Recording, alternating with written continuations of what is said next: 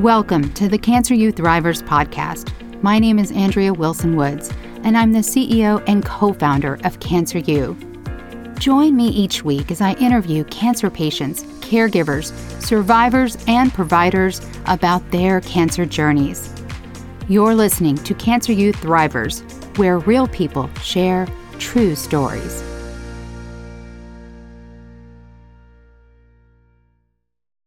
Grace Charrier is a global patient leader and public health advocate serving on several international cancer and health panels. Grace also serves as a legislative ambassador for the American Cancer Society Cancer Action Network, where she enables conversations and collaborations. Grace, thank you so much for sharing your story today. Thank you so much for having me, Andrea. It's a pleasure. Oh, I'm so, so glad to have you. I've seen a lot of your videos, um, but you were asking people about their story. And now I get a chance to ask you about yours. So, we were talking a little bit before I hit record.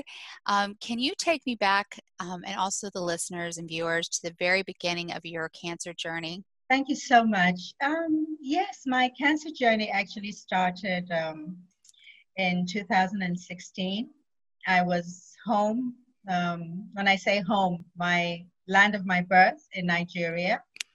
And I was organizing an awareness program event for women living with um, uterine fibroids. And so it was a grassroots thing. And so I was in the satellite towns um, spreading awareness and everything. And we had all the, you know, representatives of government who keyed in into conversations. And so it was quite hectic because I was like putting it uh, together while I was here in New York. And so when it was time for the launch, I, I traveled back there. So fast forward, I, um, you know, we finished all that. It was a huge success and all. And one morning, about two days after, I went to go have my shower um, in preparation to, you know, uh, coming back to New York City. And um, I just fell in my bathroom. I, I fainted and fell in my bathroom, hit my, my myself, almost oh. had this eye off. My right eye oh, was goodness. almost gone because I hit my head um, on the toilet seat. Oh gosh! Um, and luckily, I I had bath rugs, so that kind of cushioned the effect. And um, I went to the hospital after that because I was like blue black all over my clavicle and everything, where it was discovered that my blood pressure was very high. It was uh, 170 over 110. Whoa. And um, the hospital, the doctors wanted to admit me, but I said no and put me on medication. I said no since I was coming back to, to the United States. And fast forward, I um, had to push back my trip and got on the next trip out of there and came into New York. When I got back here, my I went to go see my PCP, and um, he was like, "You fell. Maybe your electrolytes were low or something." And and this same conversation about my blood pressure being high, you know, kept um, recurring. I told him, "Well, I didn't know why my BP was up." Had had you uh, ever had high blood pressure before? No, never. never. Okay. Well, I wouldn't know, you know. Something right. has to happen until you now discover that there there really is something happening. But no you know? prior history. The no prior okay. history. Exactly. He recommended several tests. Having a, a mammogram was the last. Uh, went for an echocardiogram where it was discovered that I was still okay. I mean, there was nothing wrong. Yes, there was a bit of flutter here and there, but it was kind of um, uh, they, they kind of said okay maybe i was overworked because of all that i was doing you know? And my age over 50 these things occur. I went for all the other tests came up and then he said oh by the way when was the last time you had a, a mammogram? And seriously i couldn't remember. And he said wow. okay off you go. Right. I'm gonna send you off. And those tests were inconclusive, the mammograms, hmm. twice. Um, they saw something, but they weren't sure. They saw something, they weren't sure. And so on the third uh, time I had to see my PCP, he said, listen, these results are inconclusive, so you're going to have to have a minimally uh, invasive biopsy, which I did. And that was when it was discovered that um, I didn't just have a lump, I had a mass. So yeah. were you referred to a, a surgeon for that biopsy? Um, actually, my PCP um, referred me to an oncologist. Okay and um, the oncologist and the diagnostic center worked in tandem um, to kind of follow up what was going on. And when the results went back to the oncologist, um, the oncologist told me that, um, you know, this was what was discovered. Going by all that they had seen after physical exams, it was a stage three. And you said this was 2016. What month is this? Um, I fell in April, and then all this happened between the months of May and um, June. Yes. Okay. I I went to have the physical exam with my oncologist, and he now discovered it was yes that it was a mass, and apparently my lymph nodes were affected, and it was a stage three breast cancer. Okay. And did you receive that news in person? I had my daughter with me at the time. It was in person. Um, and they, they what was your reaction and what was your daughter's reaction? Well, I wasn't worried for myself at the time. I was worried for my daughter. Um, and I kind of hid it from her when, uh, I, because I went first to go receive the the news. I didn't want her with me the first time, but the second time when I now had to have it um, conveyed um, by the oncologist, she went with me and it was just tears all the way but i was kind of hopeful because i said um, um, i'm in a system where at least you know they won't throw us off the streets onto the streets they still had to take care of me and okay i'm the kind of person yes i'm in the mess but how do i get out of here so let's see what we can do. Is, is there any possibility that I'll be alive for the next two years or three years? Let me get my house in order or whatever. But I had a fantastic oncologist who, at you know, there were so many recommendations. Um, he had done a good job. Even women who had um, stage four cancer, touch wood, they're still alive today by God's grace and by his kind intervention. So um, I, I had to put my thoughts in order. I had to be as positive as possible and make affirmations that I was going to get out of it. So um, the first time I got the news, I was alone. Okay. But the second time, I was with my daughter. And uh, how old was, was, your daughter at this point? 30. Yeah. So, what did the oncologist recommend as next steps? Um, he said since it was a mass, I would have to undergo uh, chemotherapy. I would definitely have to have surgery because now it was my lymph nodes also affected. Right. Uh, those had to be removed. And then I would have to have radiation um, to make sure that there were no more um, cells in the tumor bed, kind of eliminate that recurring. I had to have um, chemotherapy to shrink the mass because they were scared to operate since it was quite large, my right, right breast. Okay. And then um, afterwards, uh, that took like about six, seven months. And then afterwards, I rested a bit and then had to uh, have surgery, had my, uh, my mastectomy. My right breast was removed and then rested a bit. And then um, 2017 was when I, in April, was when I had my started radiation for like about six, seven weeks, um, every day for six, seven weeks. That was crazy. So that was a trajectory. Can you tell us just a little bit about, you know, what was the most difficult part of those different treatment regimens, the surgery, the chemotherapy, and the radiation? yeah, they were all difficult. there was there was no way one was easy at all. Um, chemotherapy, ugh, I still have the test of like the taste of metal or whatever in my mouth. It was crazy. I was vomiting. I had diarrhea. Um, my, in fact, at one time, my blood, uh, my my my white um, blood count was was low, so I had to stop. They recommended I stopped and build it back a bit to be able to go forward with um, the next regimen. Um, that was chemotherapy. I couldn't keep anything down. I was as thin as a, a thread. The same thing with um, my mastectomy.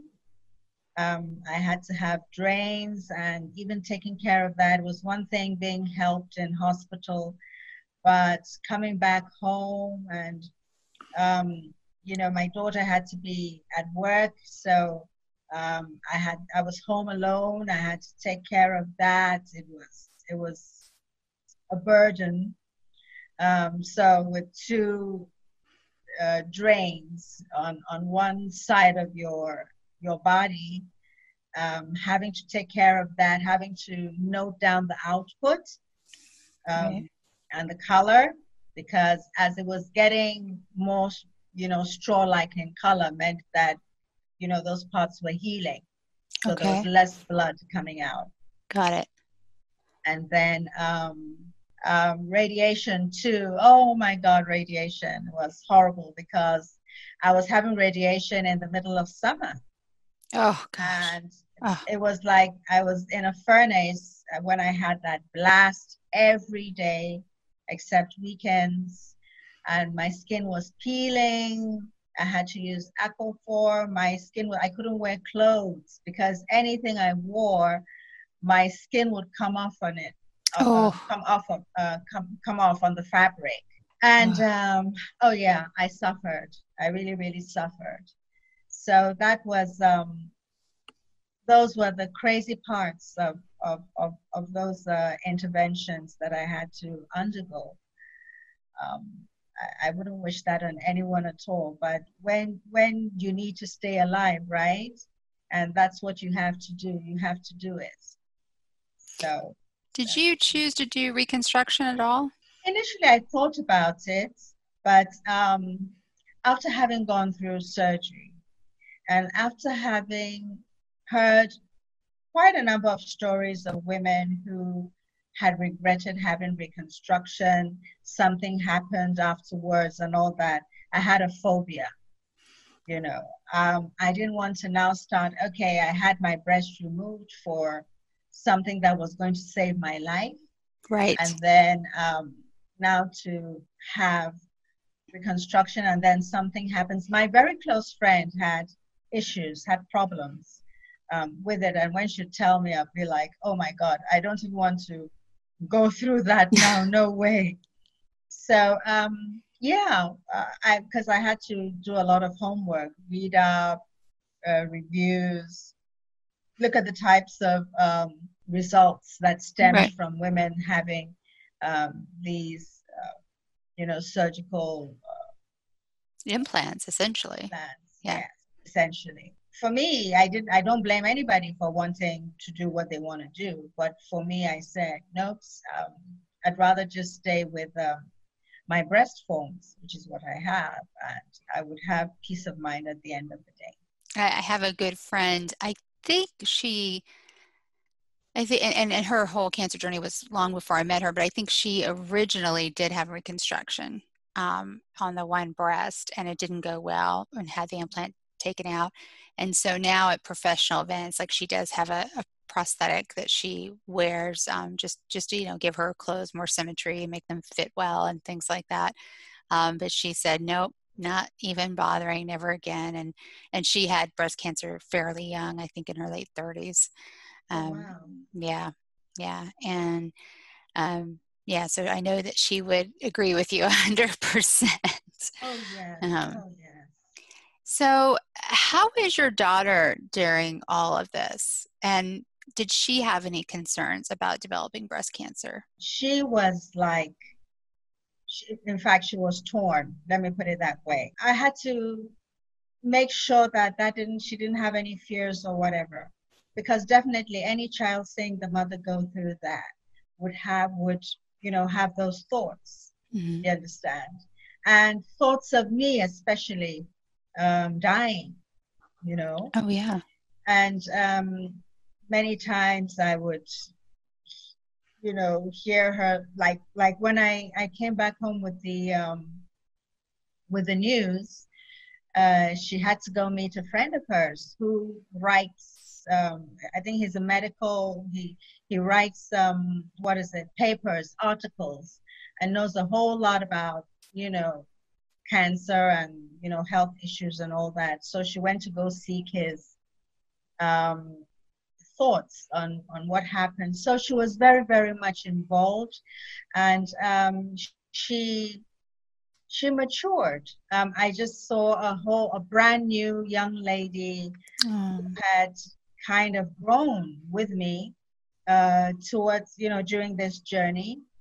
Um, she was a, a sister, a mother, um, a best friend, and um, yeah, she was a very good support system, excellent support system. And um, I think with her, it kind of um, made things easier, you know, that uh, you, with, with all the laughter we had, there were lots of tears, right? Mm-hmm. no doubt about it. So it kind of helped in you know, stemming those emotions of what if, what if not. We didn't even think about it that I wasn't ah. going to make it. The whole thing was like, we're on top of this, we're on top right. of this. Mom, we're going to get through it. We're going to get through it. As young as she was, basically at that time, I would say that it's it's kind of built her resilience as well. It, it was a natural teacher for her. Um, that life let's put it that way and um, I, I think it it it um, resulted in some positive um, mental and mental developments for her i would say now be, because it was breast cancer were you ever tested genetically for any uh, for like the BRCA gene for example? No, because my mom didn't have it. Okay. You know, my, my mom is um, she's she's passed on now, but she she didn't have it. She was never sick. She never had breast cancer. She just slept and and that was it. So um, I but I never tested if you know was in the family, and that's something I will have to do very soon. But then no it was just questions. Did anybody in your family i know my right. my my mother didn't have it. I know my grannies didn't. At least i wasn't told. Right. So um were like, were any women in your family? No not at all. Most most times it was um it was my uncles who had actually prostate cancer for the women no uh, the, the women didn't um, not that we were told Okay, boy, when you fell in that shower, that was your body's way of sending a signal. Absolutely. I call it the divine fall. I've written a book about it, which I'll tell you about. What was your worst moment during that time? My worst moment was um, sitting in limbo, waiting um, to know if it was just a matter of time, if it was going to be palliative. It was just waiting, just sitting there waiting, hoping that um, there'd be light at the end of the tunnel. That was it. Yeah. You know, it kind of, reminds me with um, my sister. I kept hoping to hear the words change. There's been a change because we always heard no change, no change, no change. And I talk about that in my book. I just wanted to hear there's been a change, but I never thought that hearing the words change would be bad news. Mm-hmm. So when we finally heard the words, there's been a change in her mm-hmm. scans um, after yet another round of useless chemotherapy in her case. Mm-hmm. Um, it was horrible news. And and th- and that's when I realized, oh, okay, a change is not necessarily a good thing, but I understand that feeling of limbo because I always felt like waiting for the results of those scans was just it was just this constant anxiety that gnawed away at you um, from the time the scans were done to the time the results came back um, and so I, I, I understand in that sense. Um, what was your best moment during this time? My best moment was actually when i um, finished all my treatments and i went on holiday to montreal Oh, wonderful. Why Montreal? It, it was actually Montreal during the, the lull when I had that period of grace between um, the mastectomy and uh, um, between uh, my um, what is it my chemotherapy okay. You know because yeah just I, I didn't know if i could travel. I didn't know um, you know i just wanted to get out. It was thanksgiving and my daughter and i said let's go spend thanksgiving elsewhere. You understand? I didn't yeah. want anything that would remind me of absolutely you know, being here. Yeah. But the real real real mccoy was when i finished everything and then we went to cayman islands. Oh. It was, it was my birthday so, yeah in june. So yes um you know that that was that was my best moment. That was my best moment. So you still haven't answered my question. Like i, I totally get the cayman islands but why montreal? Why why? Um, especially in the winter why montreal? Yeah just yes we just decided you know was just like hey let's go. You understand? And um yeah um was it beautiful it was so so beautiful. Yeah. It was so beautiful. Very very beautiful honestly. Yes it was snowing but was that freshness that um and you know montreal is so pretty. Right. Yeah, i've heard know, that. so it was i mean everywhere was so clean the, even the, the subways you know everything was and and you know everything is underground. So until you come out you know you never know that it was snowing oh my goodness or whatever it was heated all the shops all the restaurants everything was underground. So i loved that part of, of montreal. There was life underground so to i didn't know that. Yeah um, uh, so many places i want to go of course at the time of this recording who knows if we'll ever be allowed to go anywhere ever again. So i know um, i know. It's crazy. Covid has really um, changed the course of you know oh wow it's been madness has you know you were already an incredible advocate um, with everything you were doing and not just you know here in the us worldwide. But how has your life changed since you were personally affected by such a devastating disease as cancer? Oh you know um, oh it's changed a lot. Um, i'm not i'm not looking at myself anymore all those mundane things like what just me, me, me. I want to travel here. I want to do that. I want to buy this. I want to. No, now my my money goes on charities. My money goes to people. My money. Um, I like I was telling you, I sit on boards where I contribute. I wouldn't say money, but time, effort. Um, right. Bringing um, an asset to these global panels. Um, I want to make sure that men and women because it's not just about breast cancer, it's cancer. Right. That's what I tell people. So, what is it? Um, what are these factors that actually affect cancer? Mental, I mean, mental health. Um, have you drawn up your will? Are you eating right? All that. So, so important. It's holistic now, right. my advocacy. And um, I, I, I cater to all demographics. This journey has made me like open up my, um, you know, the, the horizons, I would say, have opened up. What should I say? Should I say the universe? Sure. Bring people to you. Um, people are drawn to you. Oh, we love what you do. Could you could you do this? Would you like to join us? we you know, you so um, the experience you know like my, like my aunt would say something good has to come out of nazareth right and that means that no matter how bad a situation is, uh, you would always see a positive side to it. I do a lot of work stuff, you know, consultancy for the United Nations as well, um, a UN peace ambassador. So I've, I've done a lot of stuff there and everything. But I said, okay, what do I want to do now for myself? How do I use this experience to to pay it forward? Um, especially where I come from, ca- cancer is considered a death sentence. And so when mm. I tell people that I had cancer, you had cancer, you're not dead.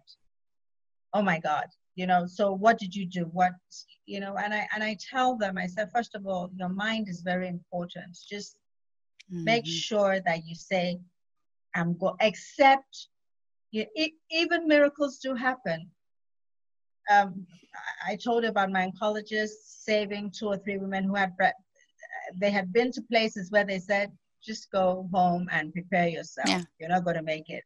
But they're still living. They're older than I am. So it's giving positivity and all that. Um, sorry, let me not digress. Back to your question. It's changed me a lot, you know. Uh, I would say for the better. Not that I was a bad person, you know, but like, oh wow, um, what can I do? How can I help? Um, what would you what do you think? Let's do something together. Let's form a collective. Let's go here. Children's Hospital. What do you know? So it's not about me anymore. It's not about me, you know, um, because I said, listen, I was sick for two and a half, three years. Let's put it that way. My right. life stopped. Right. I'm just getting my glow back, and it's just uh. a lot of makeup on. Oh no, you are yeah. glowing. Oh, please. No, seriously. But um, what I'm trying to say is that when you're stuck in one place for two and a half, three years, you can't wear your clothes, you can't wear your shoes, you can't go to the, your rest, favorite restaurants, you can't go watch a movie. We lived without all those things, right? But um, now you come out of it, you're like, hey, wait a second. Um, I survived. I didn't have a hundred pairs pair of shoes. I only wore slippers or, or sneakers, just two. um, what did I eat? I only had vegetables or, you know, um, what is it? Some juice my daughter would with roughage and all that kind of thing.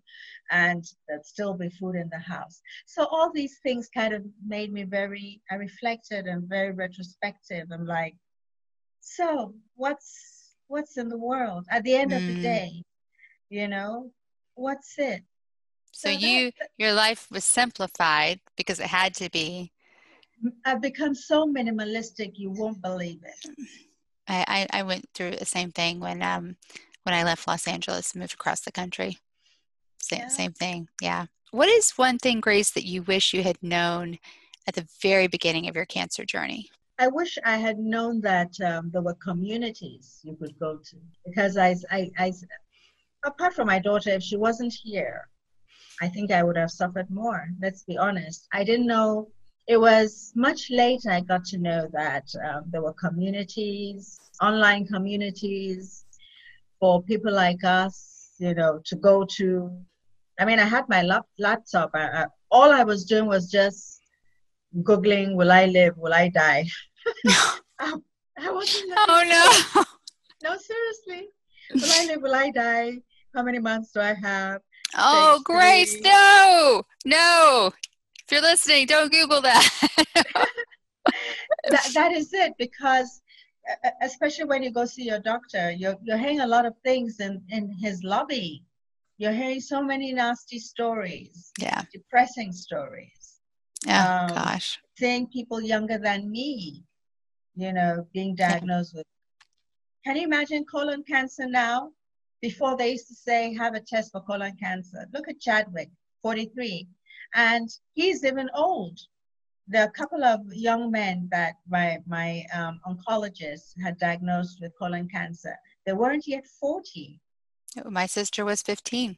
So it's scary. I wish I had actually looked into the possibility of making friends um, online, um, you know, where community groups, and, and there's so many I discovered after everything, you know, which I'm still a part of for you know, survivors like us, okay, you now have one breast, right? So how do you tackle having a relationship now? What do you tell whoever is wants to come into your life or whatever? How how do you now start going? You know, so um how do you tackle I don't addressing tackle. Um I I tackling is um uh, a word I I would say how do how how how how did I face it? How do I face it? Or how yeah, how do you how do you address it? Um, if you are in a new relationship, like what advice would you give to another woman who's out there dating again? Um, you know, it's a little bit different, right? If you're already married in a long term relationship and that person went through the entire thing with you. But what do you say to a woman who's maybe dating again for the first time uh, since, you know, since going through treatment? What advice would you give that woman? I think it's a, very valuable. So, what would you say? I would say be yourself and be honest about everything. For for me, I discovered that my journey is an acid test for whoever wants to be in my life. Oh, I love it. It shows, uh, it would show who he really is. If he wants someone just for the gloss and the, you know, nice effect and all that, or he really wants someone's soul, someone's heart, um, the, the woman that she is. So when people like ask me, they say, "Oh, you're so you're nice. You don't want to date again." I say, "Well, I'm still waiting for the guy that I think deserves me." Oh, um, I love that. So, love it. So that would, and and they're a couple, but we're, we're still watching because these things are very dicey. If one is going to go into a relationship, it's for a long term, right? Especially after what we've been through, you need stability it's very, very important for people yeah. like us. You need a companion that is stable, that is level headed, and that is there with you for the long run. Um, that will that will be a cushion, that will be a best friend, that will hold your hand, even knowing that okay, you have that smile on your face, but all is still not well. You still look in the mirror and say, Oh my God, I have one breast. So, oh my God, what happened? But then somebody else say, hey, hey, hey, hey, hey, get out of there. Stop looking in the mirror. Let's go grab something. You know, I still love you regardless. So that that woman that is listening now, even that man, because um, I've, I've, interviewed a couple of um, a, a handsome young man who had testicular cancer at 25. He's now 28. He's gorgeous I know who you're talking about because I interviewed yes. him too. yes, he will never have kids. Yeah. And I'm like, so what's going to happen? We, we had to stop that recording for some time. I had to edit it like God knows how many times because it brought tears to my eyes and and tears to his. You know, so he's like Grace. Anybody that actually feels she feels she wants i mean people are adopting children every day. That's right. Right? So um hey if you really want me for who i am then and and i love you and you love me that shouldn't be the problem. Right. know? so uh, and another thing I'd, I'd like to to say to anybody listening even as a husband and wife or a couple right never assume that your relationship is going to last even after. A lot of relationships have died on the way, even when they were married at the beginning. It ended up in divorce. I it think that in- yeah, the top the top three things that break up uh, long-term relationships or marriages, um, and, and not in any particular order: money problems, the death of a child, um, and, and, and disease. You know, one person being diagnosed and going through all of that. Um, yeah, I can still remember the situation where a young man who was hooked up uh, taking his chemo like we were in there were 10 of us usually there's 7 to 10 of us in, in the chemo room and he was weeping mm. he was weeping um, he worked for um, uh, usps you know.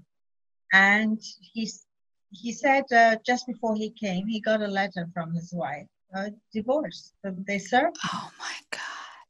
And he wasn't expecting it at all? Not expecting it, you know. Oh, God. And um, all of us, we, we froze.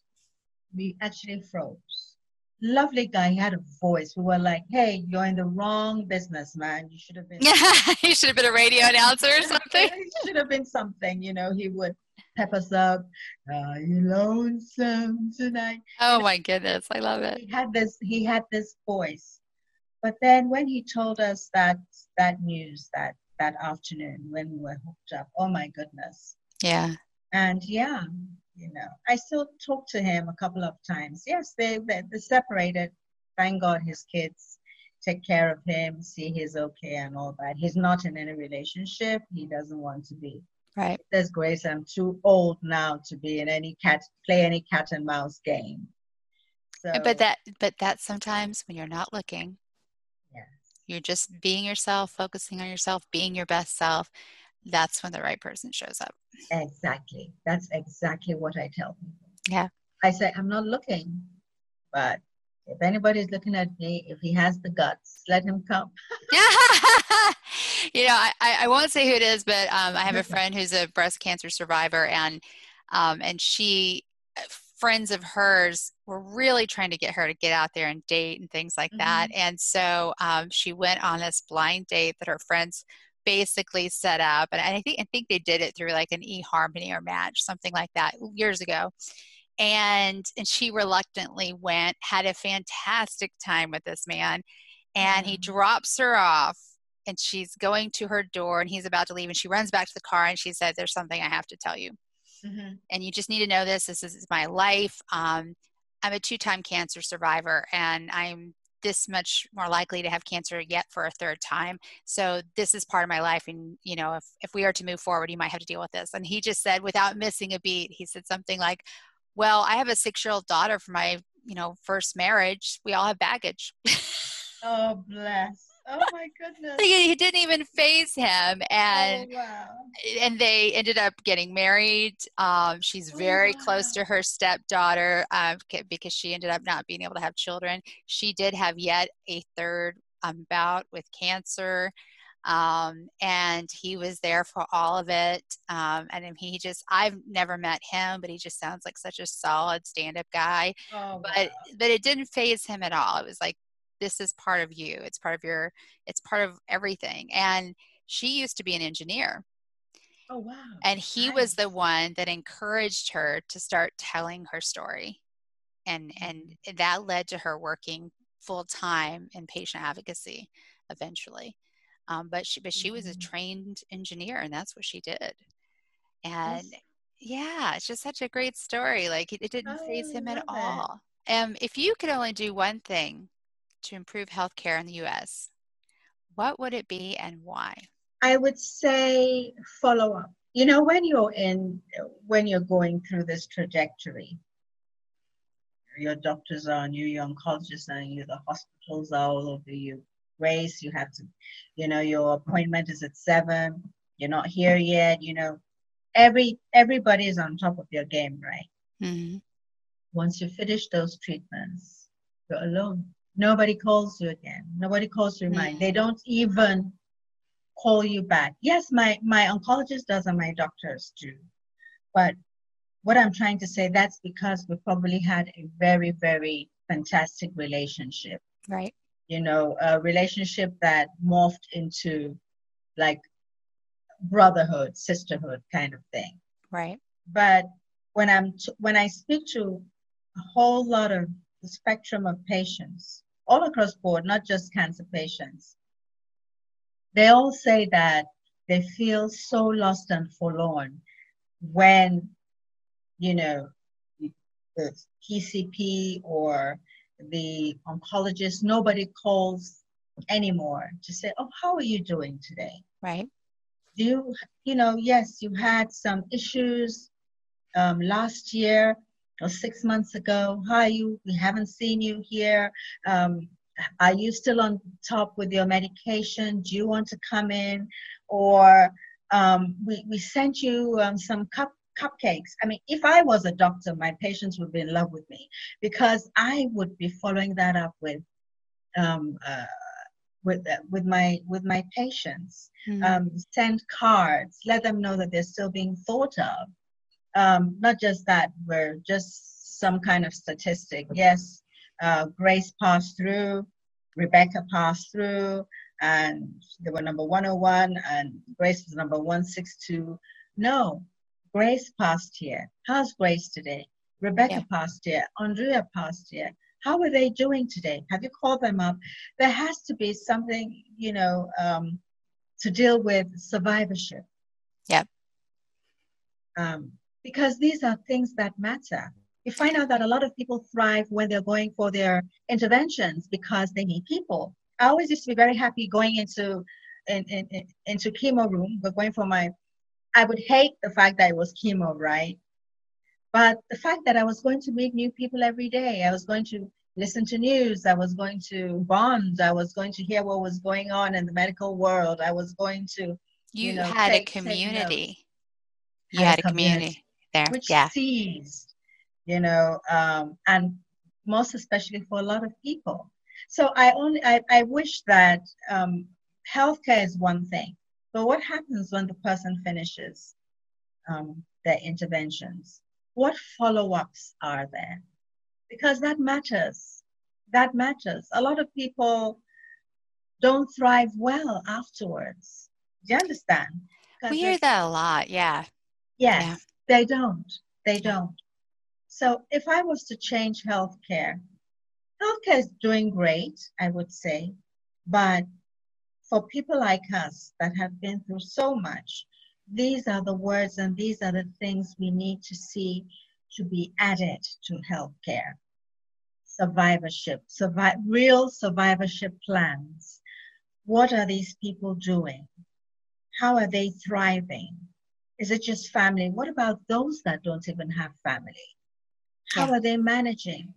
We are still young. What about those elderly people in their 70s? Are you speaking with them? You know, that's that's my only um, uh, what should I say reservation about the healthcare system. You know, I'm African, right? So um, this is something that is unheard of because you'd have well, we're very communal, right? You know, if it's not your neighbor, it's your family, your extended family. And in fact, you would have been swarmed by family. So you wouldn't even have time to think, uh, what's going on here? Is everything okay or, or whatever? Um, so you probably wouldn't need that, that um, you know, after, after uh, uh, survivorship, uh, whatever plans, because you have family there. But here in these climes where each man to his own, unfortunately, let's say the truth, each man to his own, you finish, you're on your own. I think people would thrive better if those people that the patients looked up to, the PCP, the oncologist, the nurse, uh, you know, that, that setup would from time to time call them, uh, visit even, uh, check up, send a card, send sweets. We're thinking of you. Oh, today's your birthday, right? Right. Um, send reminders. We know it's your birthday. What would you like?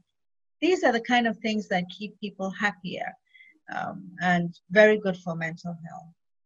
Oh, I love that. We, we we get that a lot, and it's something we're really paying attention to. How we can, we call we don't say survivorship. We actually call it alumni. And so, how can we, you know, help those who have survived cancer and and be there for them? Um, because we're hearing it from providers too that there's just not enough for survivors and and they don't know how to help um, so i definitely think you're onto something um, are you ready for the thriver rapid fire questions sure i am all right okay beach desert or mountains beach beach boys beatles or rolling stones beatles what is one word that best describes you positive before you die, what is the last song you want to hear? It would be reggae. It would be a reggae song, a Bob Marley song. Any Bob Marley song. Any Bob Marley. um, the last meal you want to eat? Mashed potatoes, sweet corn, and lamb. you knew that right away. I love it. That's my favorite. um, the last person you want to see? My daughter. And the last words you will speak? I love you. And aside from Cancer U, what is one resource that you would recommend for cancer patients and caregivers? And in addition to whatever you're about to say, be sure to tell us about your book too. Oh wow. American Cancer Society for real. You know, after Cancer U, American Cancer Society for all the resources. Yes, and also the Lancet. Also, yeah, they're they're, they're very good. They're exceptional. So those two resources, the Lancet okay. and American Cancer Society. Okay, and tell us about your book so we can put a link to it. Yes, my book is called The Impossicant. Impossicant is like a colloquial for ludicrous, impossible, um, you know, never, ever kind of thing. And those were the words my daughter uttered when um, I told her that I had cancer. It was, it was like denial kind of thing. Mm. And it's my memoir, uh, which takes us from the time of my fall to when I finished my treatments and everything. It's inspirational, filled with humor, laughter. There's a glossary in the back because it's it's really indie authored authored by me. Um, you know, a lot of African, Nigerian idioms, but with a glossary, so you'll love it.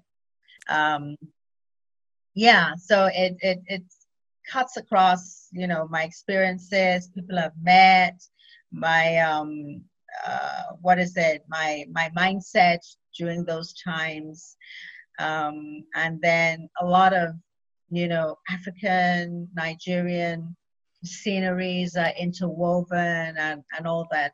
I think it, you know, it's it's extremely interesting, if I may say so myself.